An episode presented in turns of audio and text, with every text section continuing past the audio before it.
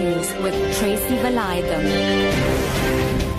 Nine o'clock, good morning. The Hawks are searching for a group of suspects who blew up six ATMs at KwaDokuza on the KwaZulu-Natal North Coast yesterday morning.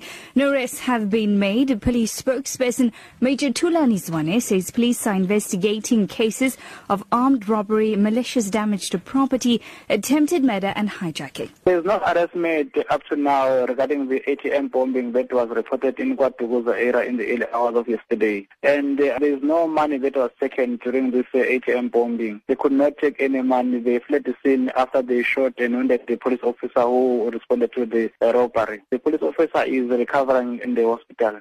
The Pietermaritzburg High Court is expected to sentence the two convicted murderers who pleaded guilty to killing eight Mqwabe family members in Emma Emabeleni area on the KwaZulu-Natal South Coast.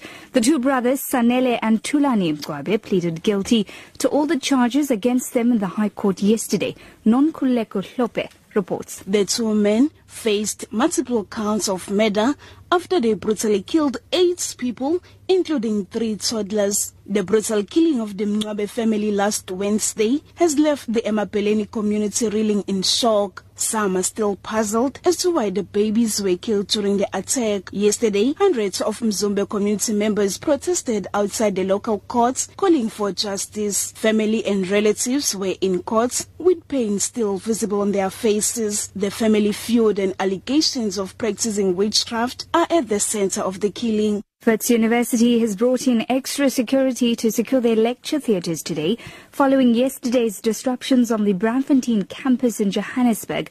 A small faction of protesting students blocked entrances and exits and went from class to class in an attempt to halt the resumption of academic activities. But the police dispersed the protesters yesterday afternoon using stun grenades and threatening them with arrest. Jock Steenkamp reports. Wits University Shirona Patel says the protesting students now number eight, while there's still no sign of the outsourced workers who made up more than three quarters of yesterday's protesters. She also confirmed that there were no incidents overnight compared to two nights ago when several fires were set on campus. Police are still monitoring the campus's entrances and exits, while extra security staff will secure lecture halls today. It remains to be seen whether the protesters will show up later today. The South African Post Office say the organization intends to reach an agreement with striking workers as talks continue on a wage agreement.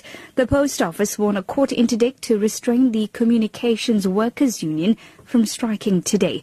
Post Office spokesperson Khulani Qoma says the interests of the workers are important. There are conversations uh, that are ongoing between ourselves and the unions, and in fact, that is that, that we consider to be paramount um, in, in terms of uh, uh, creating a sustainable future for the organization. But obviously, the strike, um, it, you know, given where we are, is not going to help the organization, um, you know, uh, get to where it needs to in terms of the of the current strategy that we are driving. It is important, therefore, that we, we try and protect that interest while at the same time protecting the interests of, of the employees. And finally, to wrap up this morning, the Greek Coast Guard has rescued 242 migrants when their wooden boat sank north of the island of Lesbos. At least three people drowned, including two small boys.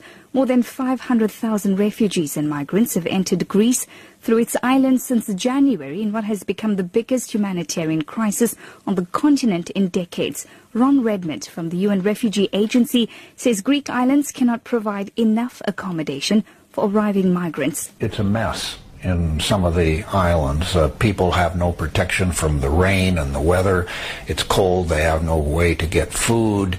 People are just sleeping rough on the ground. So there's so much that needs to be done, still needs to be done. Greece doesn't have all the resources needed to do this. Your top story this morning, the Hawks are searching for a group of suspects who blew up six ATMs at KwaDokuza on the KwaZulu-Natal North Coast yesterday morning. For Lotus FM News, I'm Tracy Valaydham. I'll be back with more news details at 10.